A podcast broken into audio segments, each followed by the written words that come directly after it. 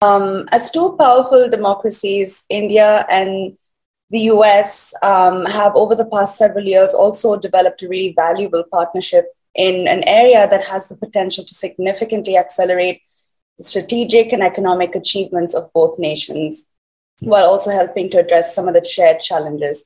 So, in this webinar, I hope that we can demystify that partnership a bit um, and also understand uh, how uh, actors at various levels government to government, scientific bodies, companies, startups, initiatives, various permutations and combinations of those actually come together and interact in this setting. So, the discussion today will be framed on four topics. The first is understanding the India US science and tech partnership. Second, partnership enablers, barriers, gaps. Third, emerging technologies and skills. And the fourth is tech diplomacy. Science and tech intersects several sectors such as defense, clean energy, banking.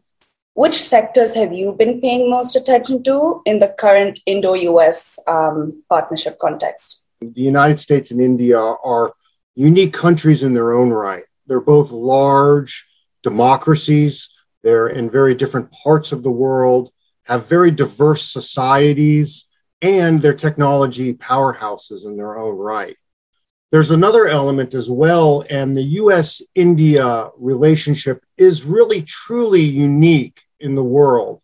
There's no two other countries, democracies or otherwise, that have a technology and a scientific sector that's so integrated.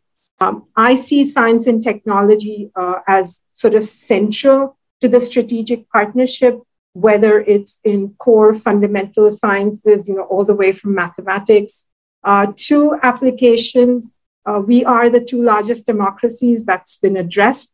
Uh, we also are, are responsible democracies, so we need to make sure innovation in science and technology, uh, especially now with AI being the buzzword, we as two democracies uh, need to be sure that we're looking at responsible innovation, innovation that's impactful for our societies that are so diverse.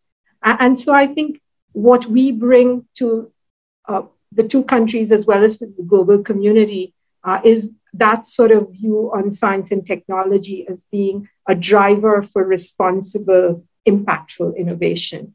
Let's, uh, let's start this discussion now with a conversation about the current US India science and tech partnership and how we got here, kind of just kind of like a recap of that history.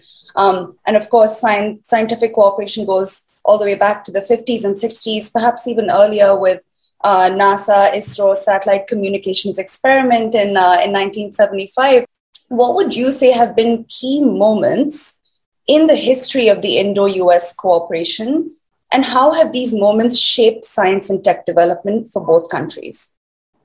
I, I may take your question and sort of answer it differently. Uh, I, I think there are some key moments uh, in the history of science and technology cooperation, but I think all, some of it also happened, um, you know, holistically. And there's there's always been science and technology cooperation even before the 70s and 60s, uh, when you had students from India going to the US uh, to study. So I, I, think that's happened organically.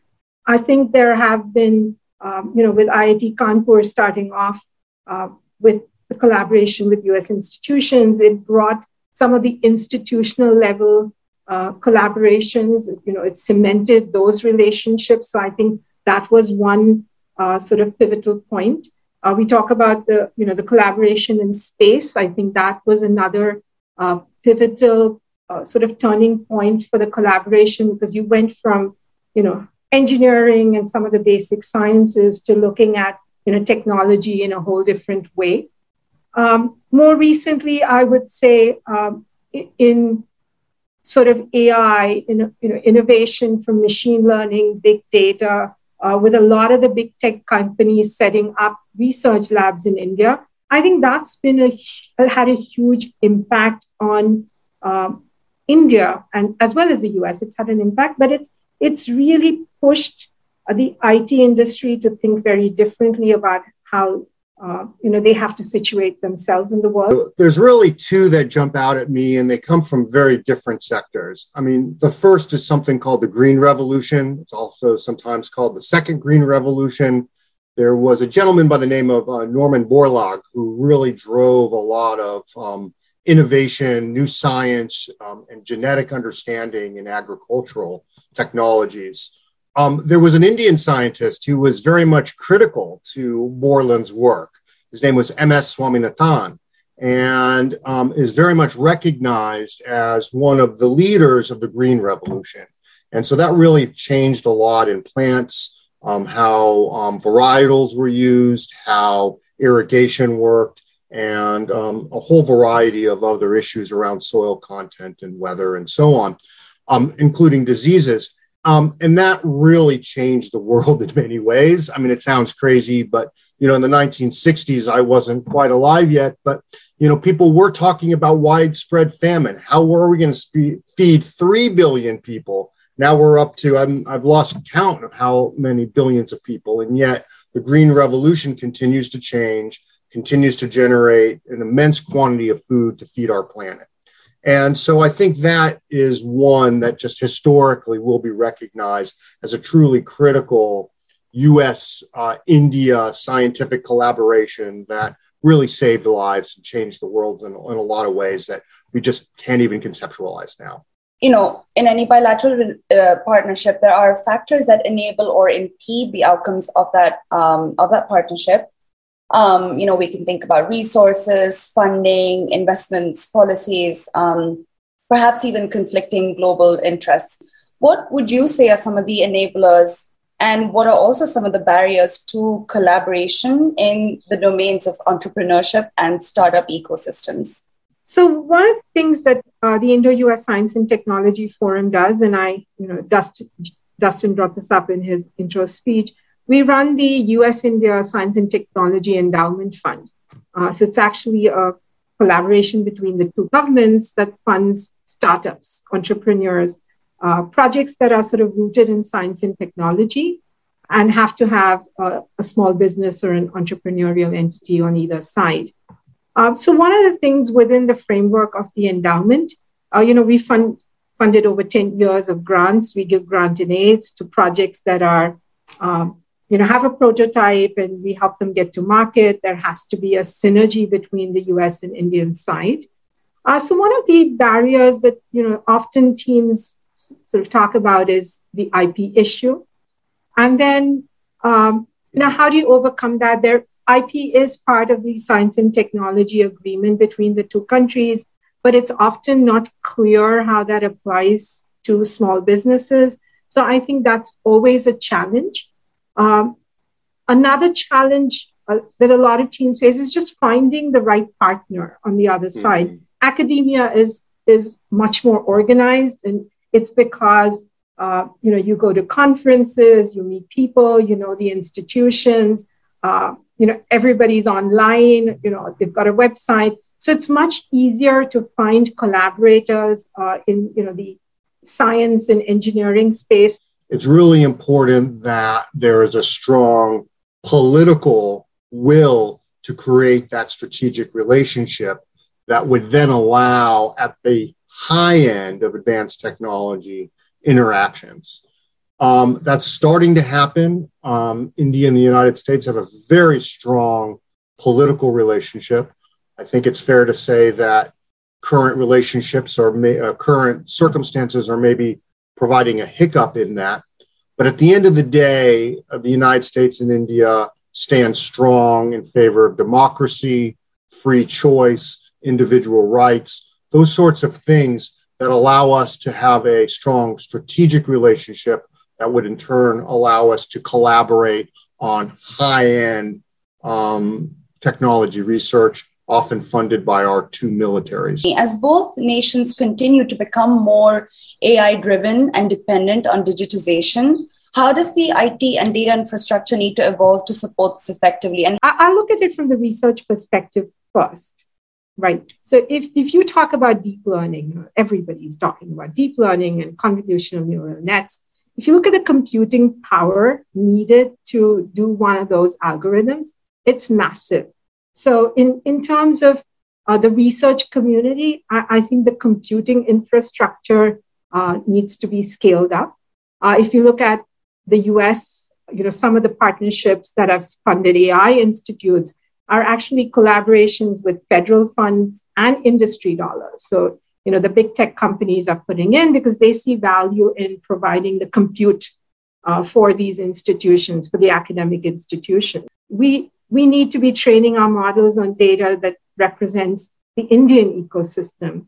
So running a machine learning algorithm on a data set that's got, you know, Caucasian data is not going to help in terms of predictive, um, you know, abilities. And uh, you'll see the confidence, the error bars go up.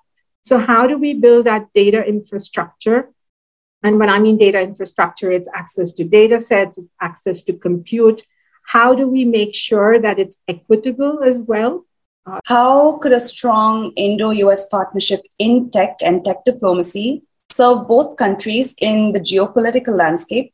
And what kinds of technologies should be prioritized in the near future to serve this purpose? So I think there's three areas of technology that we should really um, perhaps prioritize over over others um, not in any particular order, but you clearly have the strategic technologies that I've mentioned in defense and national security and things like that. Includes cybersecurity, I think, is, is really critical. Um, where we've we've moved into this digital age, and early on, the internet was not designed for security, it was designed for openness and sharing. And now, in a more mature setting, we realize those vulnerabilities and weaknesses, they need to be corrected. They're not just technical, but as Dr. Cannon said, they're very interdisciplinary. It's things like fake news and propaganda and how all of that is used. Um, and then also some of the, the cultural aspects online of cyberbullying. So we so so that's all sort of in that strategic um, realm. Second is commercial. Um, you have to have strong economies because that supports not only a strong defense but also allows governments and people to thrive and prosper. So commercial technologies really need to be critical because it enables jobs and innovation and all of that. The third piece that I think you, the United States and India are uniquely positioned to um, work together on is things that sort of benefit humanity, medical sciences. You know, we both have large populations that help AI understanding. Um, we both have diverse cultures and um, genetic, you know, backgrounds. And so I think if we could work in some of those areas of things like financial inclusion, um, health technologies, things that better, you know, um, populations. Um, and then those could be used internationally. Uh, so one of the things that you know we've been talking about, and you know, I would love to do is some sort of enabling platform where you know people can sort of post ideas, and you know, you can do some sort of a matchmaking. I think that's been one of the most difficult. It it it is very hard to do. You know, India is putting in so much money into incubators at universities. You know, there's the Atal Innovation Mission. Uh, you know, there's a lot of buzz around entrepreneurship and innovation, even within uh, the university community. So, how do we uh, create those partnerships?